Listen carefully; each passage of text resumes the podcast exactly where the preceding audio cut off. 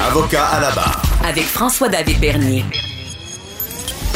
Des avocats qui jugent l'actualité tous les matins. Êtes-vous pour ou contre les caméras corporelles euh, sur les policiers? On voit ça beaucoup aux États-Unis. Euh, ça peut avoir euh, des avantages, évidemment. Euh, je veux dire, euh, une image vaut mille mots. L'enregistrement peut aider dans des enquêtes sur ce qui s'est passé.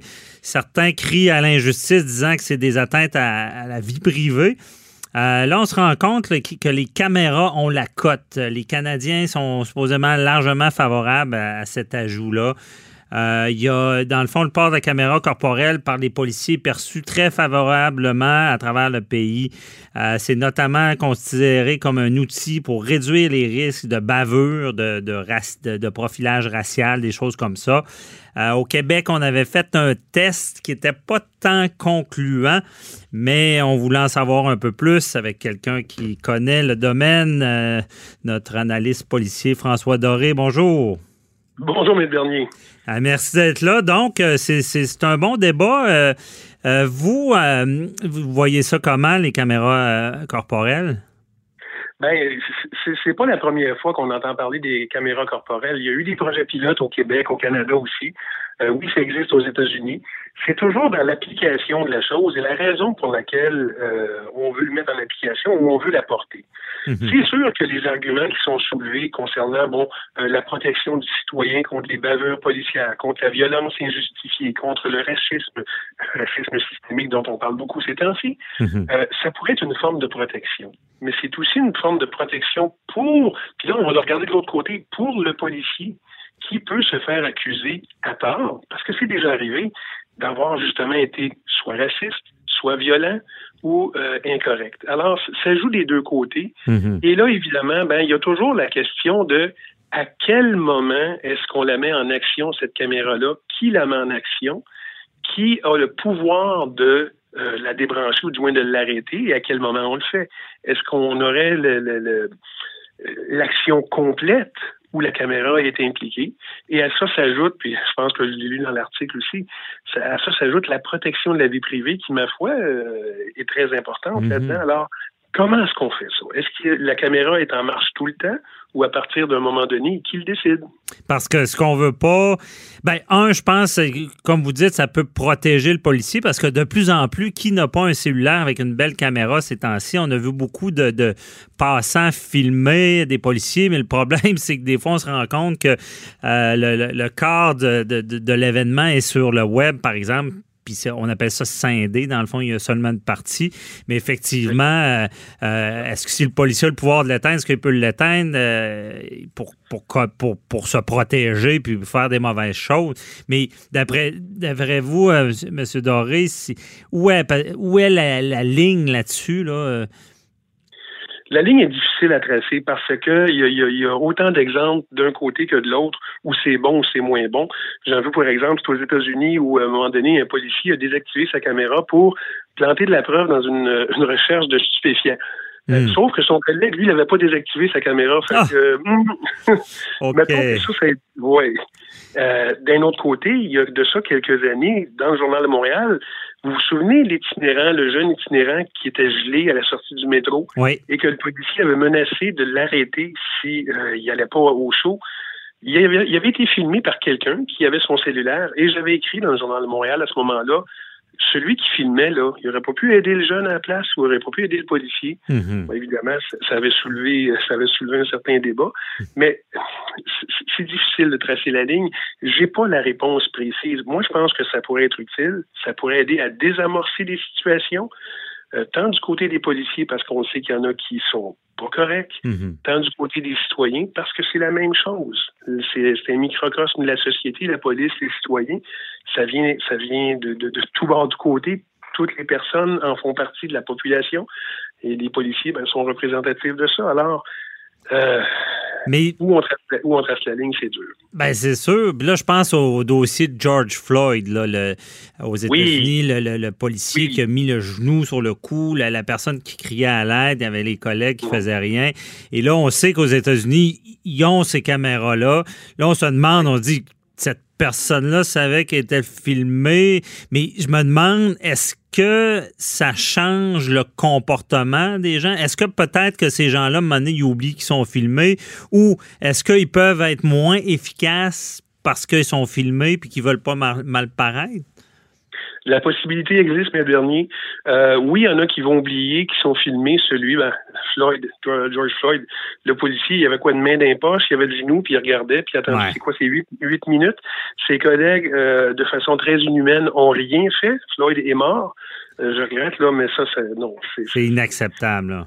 C'est absolument inacceptable. Puis oui, moi, je suis d'accord que les interventions soient filmées de par la population ou par les policiers mais euh, en respectant certaines normes, la, vie privée. Moi, je ne mhm. pense pas que de, pour un policier, d'avoir une caméra qui est euh, en permanence fonctionnelle euh, va, va, être utile. Moi, je pense qu'il faut que ce soit l'intervention complète qui peut servir de preuve à la cour, qui peut servir de, de défense ou qui peut servir de justification pour l'emploi de bon, du, du, poire de Cayenne, du bâton télescopique, ou le, simple fait de hausser la voix ou de dire à quelqu'un, regarde, c'est dangereux ce que tu fais là, tasse-toi ou fais, autre chose. Mm-hmm. Alors, je, côté.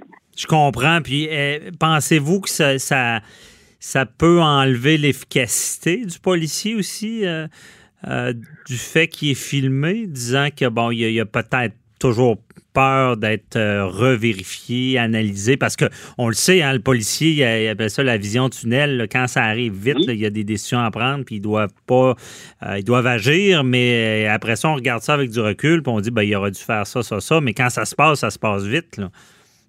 Ben, à ce moment-là, s'il y a un policier qui, agit ou qui pense comme ça, il n'est peut-être pas à sa place, tout simplement.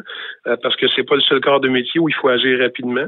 Mhm. Euh, des fois, il y a d'autres corps de métier, c'est une action rapide, décisive.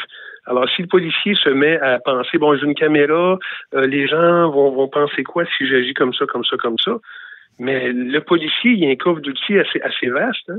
Mhm. la, force nécessaire, moi j'ai toujours appris, là, puis euh, corrigez-moi si je me trompe, c'est autour de l'article 24-25 du Code criminel, la force nécessaire, c'est défini comme étant la force nécessaire pour se rendre maître d'une situation. Mhm. Des fois, c'est la voix, des fois, c'est de agripper par le poing, la main, des fois, c'est de pousser, des fois, c'est le bâton télescopique, des fois, c'est le poivre de Cayenne, puis ainsi de suite, ça peut aller jusqu'à l'utilisation de l'arme à feu. Donc, le policier qui se met à penser qu'est-ce que les gens vont dire, non, si tu es bien formé, si ton intervention est correcte, c'est sûr que des fois, c'est pas, ça finit mal, mhm. mais euh, si le policier agit correctement, il devrait pas y en avoir de problème, normalement. Je comprends. Et euh, disons que je pense qu'on peut s'entendre que peut-être le plus gros problème à la confidentialité, euh, c'est ce qu'on en matière de, violence conjugale, parce que on, sait que le domicile, ce sanctuaire, et là, c'est peut-être là que c'est difficile. Comment on intervient? Je veux dire, ils chicanent, c'est chez eux, on filme. Oui. Euh, oui. C'est, la loi le dit, hein, c'est, le château fort, de la, c'est la maison, c'est inviolable, ça. Il y, a des, il y a des raisons pour lesquelles on pourrait le faire, mais il faut convaincre un juge avec un mandat, des choses comme ça. Mais là, lors d'une intervention en violence conjugale, vous le citez très bien, que devrait faire le policier? Alors, un des deux conjoints dit euh, l'autre m'a battu, l'autre dit non, c'est pas vrai. Qu'est-ce qu'on fait avec ça? Mhm, qu'est-ce qu'on fait? Il faut pas que ça devienne public, ça c'est sûr. Ben oui, ça c'est certain, mais c'est ce qui est, ce qui fait peur. On sait que la vidéo existe. Là, je comprends mhm. qu'on on est supposé avoir des garanties de, de que, que, ça sortira jamais public. Que, qu'est-ce qu'on fait avec la vidéo? Mais on s'en est parlé la semaine dernière euh, quand on a vu ce qui s'est passé un peu à l'UPAC avec les histoires de coulage. On, on, on peut pas peut pas être certain de l'utilisation de, tout ce volume-là éventuel de, vidéos qui peuvent être à caractère confidentiel? Ça peut être un problème de gestion? Alors, ça pourrait devenir un problème de gestion. Qui va le gérer et comment? A mhm. une fois que c'est présenté euh, au tribunal, est-ce que ça devient pas public? Et est-ce que là, on voudra pas en faire justement un étalage sur la place publique? C'est tout autant de questions avec lesquelles je pense qu'on devra, on devra euh, se préparer, puis on devrait répondre à ces, questions-là. Ben oui. À quel, moment, ça devient, de quelle façon, puis la gérance. Et on se, on se cachera pas le dernier, la, la, gérance de ça, l'information qui est contenu dans ça, là, ça va prendre des serveurs, des serveurs, et des, des centaines de serveurs. Oui, c'est Alors, tout autant de, de, coûts qui s'additionnent. Ben oui, c'est assez gros. Euh, Monsieur Doré, je ne vous demanderai pas une expertise écrite, là, mais il nous reste environ deux minutes. Euh, comment, c'est quoi qui vous vient en tête comme justement des raisons, on a parlé un peu à violence conjugale, des raisons que le policier, des critères, tu sais, qu'on dirait, ben là, on éteint la caméra ou on l'allume? Ben, lors d'une intervention policière, dès le début de l'intervention, je, je, si on décide d'y aller comme ça, la caméra devrait être en fonction. Mais est-ce que dans l'arrière, euh, pardonnez-moi l'anglicisme, le background, à un mhm. moment donné, on verra pas deux personnes qui, normalement, ne devraient pas se trouver là ou ne devraient pas se trouver euh, ensemble mhm. euh, pour X, X, Y raison? Est-ce que ça viole leur vie privée? Alors que le policier s'adresse à une personne sur la rue, il passe en arrière deux personnes qui sont supposées être ailleurs, ne sont supposés être là ou être ensemble. Oui, ah, je comprends le, le, uh-huh. tiers de l'intervention. Comme, comme ça m'a toujours fait rire parce que j'ai reçu euh, malheureusement une fois une contravention de, de, de, de photoradar et j'ai trouvé ça amusant qu'ils qui mettaient un gros carré noir dans le véhicule pour pas montrer qui était dans la voiture, pour pas compromettre certaines personnes qui devraient pas être avec d'autres personnes. Mais je comprends bien votre propos. C'est d'autant plus important la confidentialité, oui, sur l'intervention, les gens qui auraient pu euh, commettre des choses ou qui ont besoin des policiers, mais également des tiers autour. Euh, très bon point. Comment gérer ça? Bon, on va se laisser là-dessus, mais euh, on se laisse sur une bonne question. Mais on comprend que peut-être au final, ça pourrait être positif quand même, malgré beaucoup de, questionnements. Merci beaucoup, François Doré, toujours éclairant. On se reparlera pour un autre dossier. Bye bye.